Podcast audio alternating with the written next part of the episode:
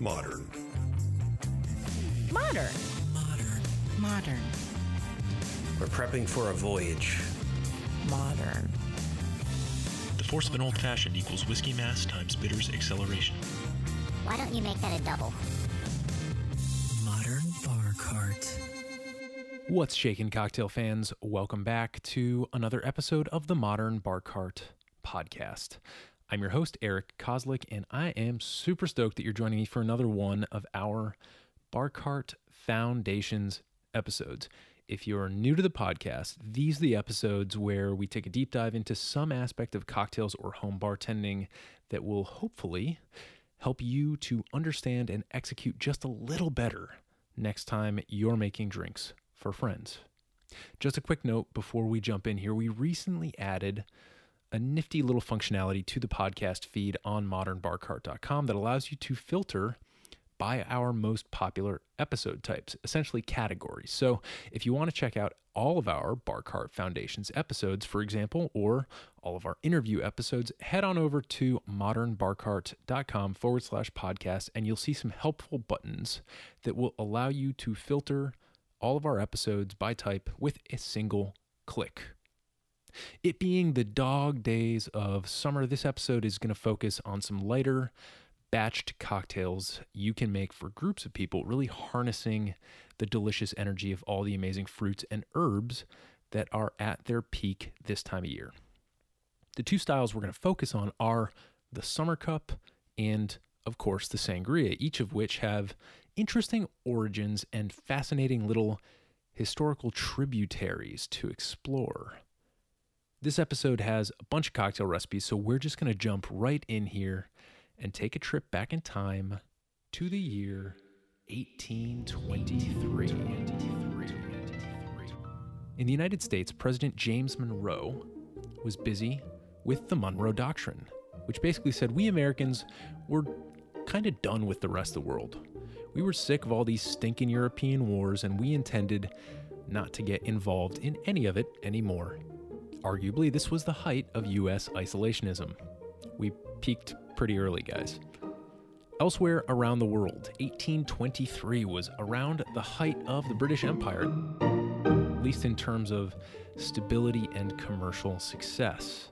Colonial control of India, Australia, the Middle East, and parts of Africa was continually reinforced, and one result of this, at least for the British, was that trade flourished.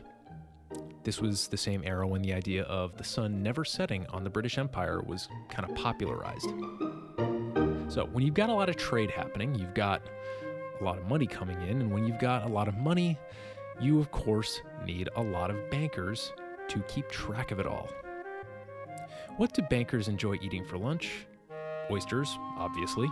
And where do you go to grab some oysters if you're working at the Bank of England in 1823 London? How about Pimm's Oyster House? In 1823, Oyster House proprietor James Pimm began making an intriguing little gin based herbal liqueur and selling it as a digestive remedy out of his restaurant. It was served in small tankards known as number one cups, and so the name Pimm's number one cup was born.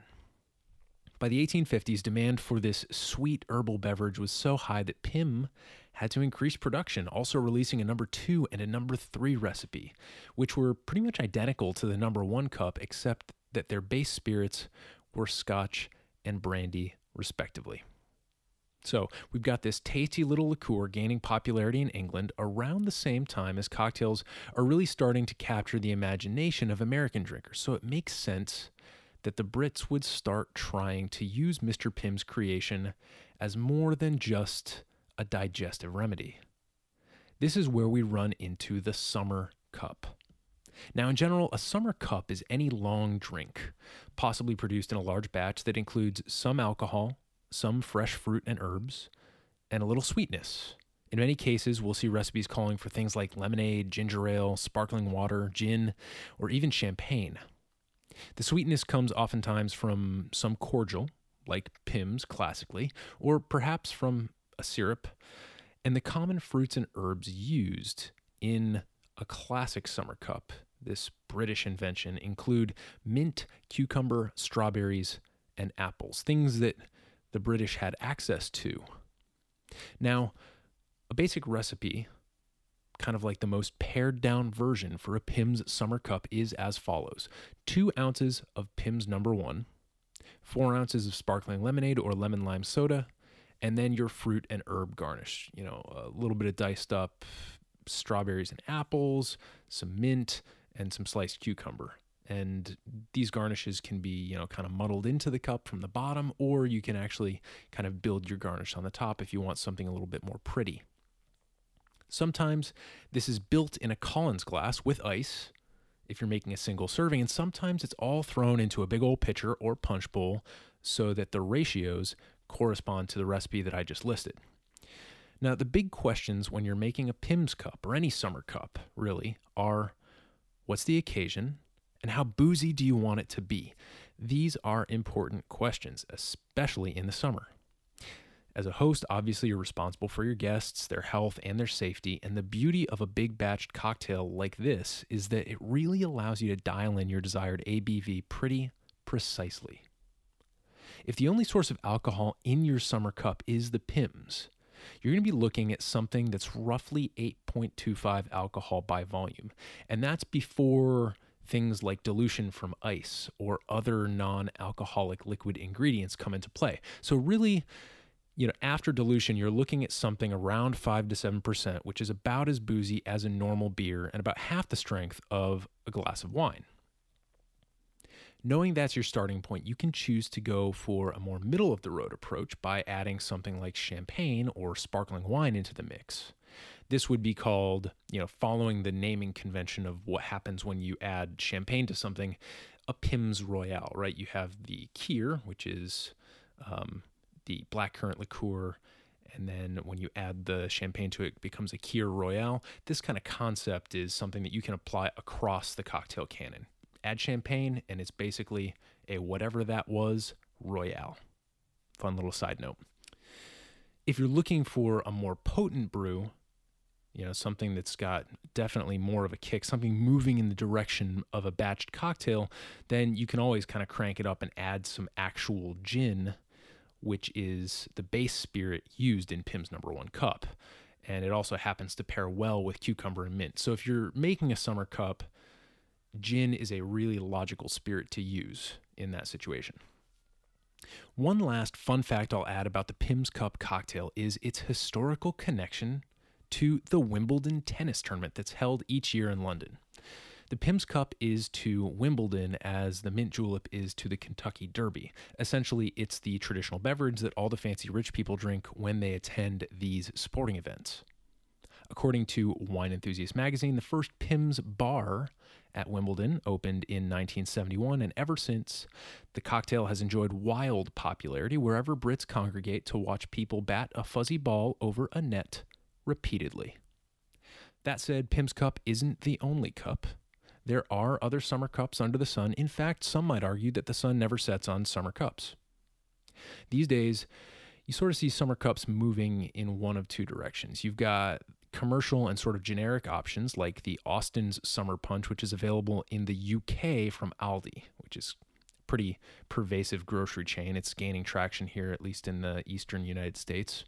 And I'm honestly not sure if you can purchase it at US Aldi locations. But one thing to note, if you happen to be in the UK, is that it's apparently very similar to Pimm's in flavor, but it only weighs in at about 17.5% alcohol by volume. So it's a lighter option than even the normal Pimm's. Then on the other end of the spectrum, you've got more craft alternatives that emerge locally every once in a while if you're in a place where there's kind of a strong distilling or cocktail tradition. Here in the DC area, we had a collaboration between Green Hat Gin and Capitoline Vermouth that was produced all the way through 2017, but I can't find any mention of it being produced this year, which is not to say that it won't come back.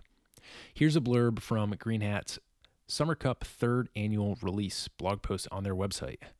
Quote, We're the first commercial producers of a summer cup here in the United States. It took us a long time to get the recipe right, and it continues to be a crowd favorite and perfect patio drink companion.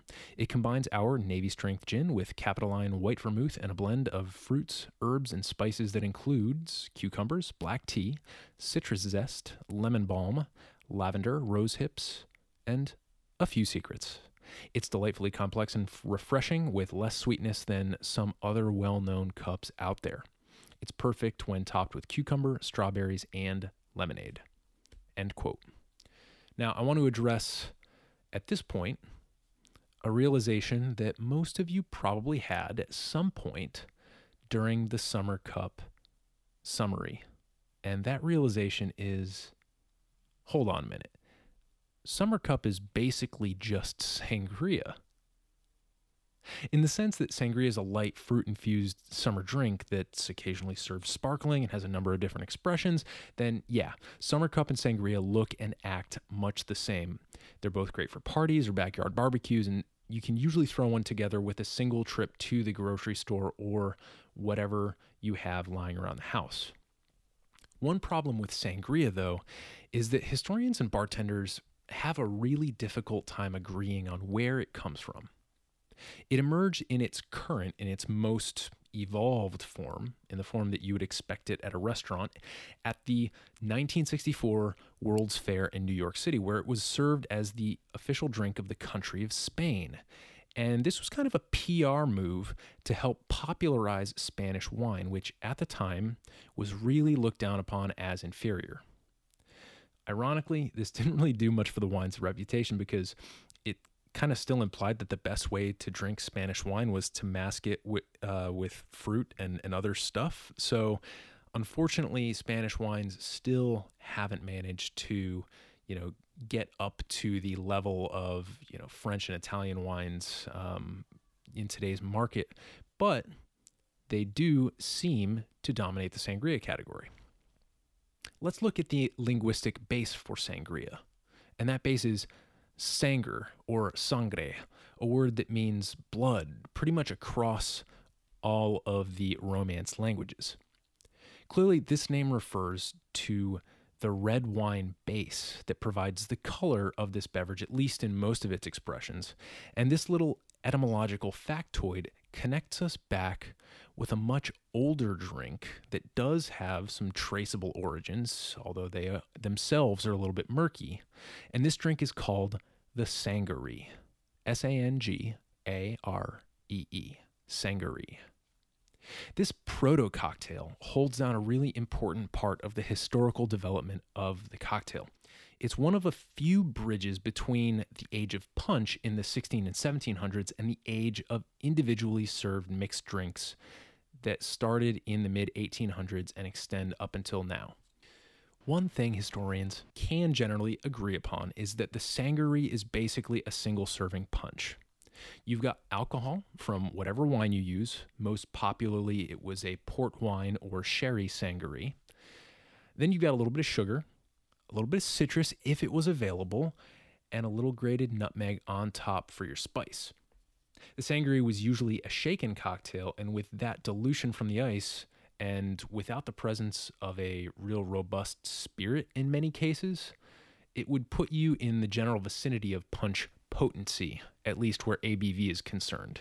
And that is to say, it was a fairly light, sessionable drink that you could have either just by itself or you could kind of line them up one after another and not get hit as hard by the alcohol as you would drinking those classic boozy cocktails. We're going to link to a really great video in the show notes page where DC bartender Lucas Smith, known for his work at Dram and Grain and Cotton and Reed Distillery, makes a port wine sangaree and explains some of the nuances of this cocktail. So be sure to head on over to the show notes page at modernbarcart.com forward slash podcast and check it out if you're interested in learning more about this nifty little drink. Ultimately, when it comes to sangrias and sangarees, what I'd like to do is sidestep all the controversy about the origins and the naming and whether or not the sangaree has anything to do with sangria, I think it's clear that they are related, even if they're not blood relatives. See what I did there? Blood, sangria? Get it? Really, what I mean is that they both serve kind of the same function. They occupy that sessionable, easy living space where you can seek refreshment from some sort of alcohol, chilled down, fortified by fruit, and tinged by whatever color is most appealing to the eyes and the palate. One last thing to note about sangria in terms of recent developments in our current world is that Spain and Portugal have managed to push a regulation through the European Union that grants them a sort of geographical dominion over sangria. In the same way that France has champagne and Italy has Prosecco, you can't get those two products from other countries or even regions outside of the regions where they're supposed to be made. In other words, if sangria comes from any country besides Spain or Portugal, they have to call it German style sangria, for example, or some other type of sangria, none of which sound nearly appealing as the genuine article. So, in one respect, it's great that Portugal and Spain have managed to safeguard another little bit of their cultural heritage and ensure that they continue to benefit from its popularity. But in another respect, I don't think most of us really want to go out and buy sangria from the store when it's so easy to make at home. If you are in the mood for sangria, here's an easy template that I like to use, and it's kind of a batched recipe. So, all you have to do is in a large pitcher, combine the following one bottle of fruity red wine. I like Grenache, which is the French word, or Garnacha, which is the Spanish word for the same grape. It's a juicy, kind of very easy drinking, soft red. Or alternatively, a nice red Zinfandel. You can get a lot of those from California. They're really beautiful. Next, you want a third of a bottle of brandy if you have access to it. This should not be your expensive cognac, and it can be a fruit brandy if you've got one on hand. Then you want your kind of fruit that's floating in there and infusing all that nice flavor. I like to use about a half of an apple cubed. I tend to avoid the Granny Smiths here and go for some of the more kind of soft, fruity apples like a Cortland or a Pink Lady. Then you also can add about a half an orange, and I just kind of peel that and cut them into small little chunks. And then likewise, one peach or nectarine if you've got it on hand. Uh, I really love a nice ripe nectarine. I feel like it adds that beautiful little touch of acidity to a sangria that's really welcome, especially depending on what base wine you use. Then finally, you're going to add about three tablespoons of your most flavorful sugar. If all you've got lying around the house is granulated sugar, that's fine. But I personally like raw cane sugar or even brown sugar. Again, depending on the wine you choose. You know, let your taste buds be your guide. And then to chill it down and for a little bit of dilution, I like to add one to two cups of ice and stir that in. And what you do is you just kind of combine these ingredients in the biggest container you have, and then you kind of pitcher them up in one or multiple pitchers for your guests to serve themselves from. The beauty of sangria is it's really not something that needs a lot of your attention. It's a very easy self serve process. I hope this Bar Cart Foundations episode has given you a useful way to think about some of the easy to batch low ABV drinks out there, especially the ones that have kind of interesting historical origins. And I also hope you'll tag us on Facebook or Instagram at Modern Bar Cart so that we can check out the summary creations that you make, whether you're hosting or just enjoying a long afternoon on the patio with a cold drink and a book. That's it for this episode, but we'll catch you next time on the Modern Bar Cart podcast. Hey, everybody, thanks for listening. If you enjoyed this episode, there's two big things you can do for us here at Modern Bar Cart. One would be to tell your friends and family if you think they'd enjoy listening to us talk about cocktails. And if they don't download podcasts, they can always stream our episodes on their desktop directly from the show notes page at modernbarcart.com. The other thing you can do to help would be to head on over to iTunes or wherever you download your podcasts and leave us a review. Five stars are great, but we're more interested in your feedback. And the beauty is, the more reviews we have, the easier it will be for other folks out there to learn about our show. We're trying to start a cocktail revolution here, and by spreading the word, you're helping us fight the good fight. Can always reach us by emailing podcast at modernbarcart.com if you're looking for cocktail or bartending advice, or if you're a pro who would like to pull up a mic and be interviewed for all to hear. Also, definitely follow us on Instagram and Facebook at Modern Bar Cart for cocktail porn, recipes, and entertaining tips. And keep an eye out for new product releases and special offers, which are happening all the time. We love our listeners and we really enjoy giving you exclusive discounts and sneak peeks at our latest and greatest cocktail projects. This episode may be over, but for you, the mixological fun and adventures are just beginning. So remember, folks, drink responsibly and experiment boldly.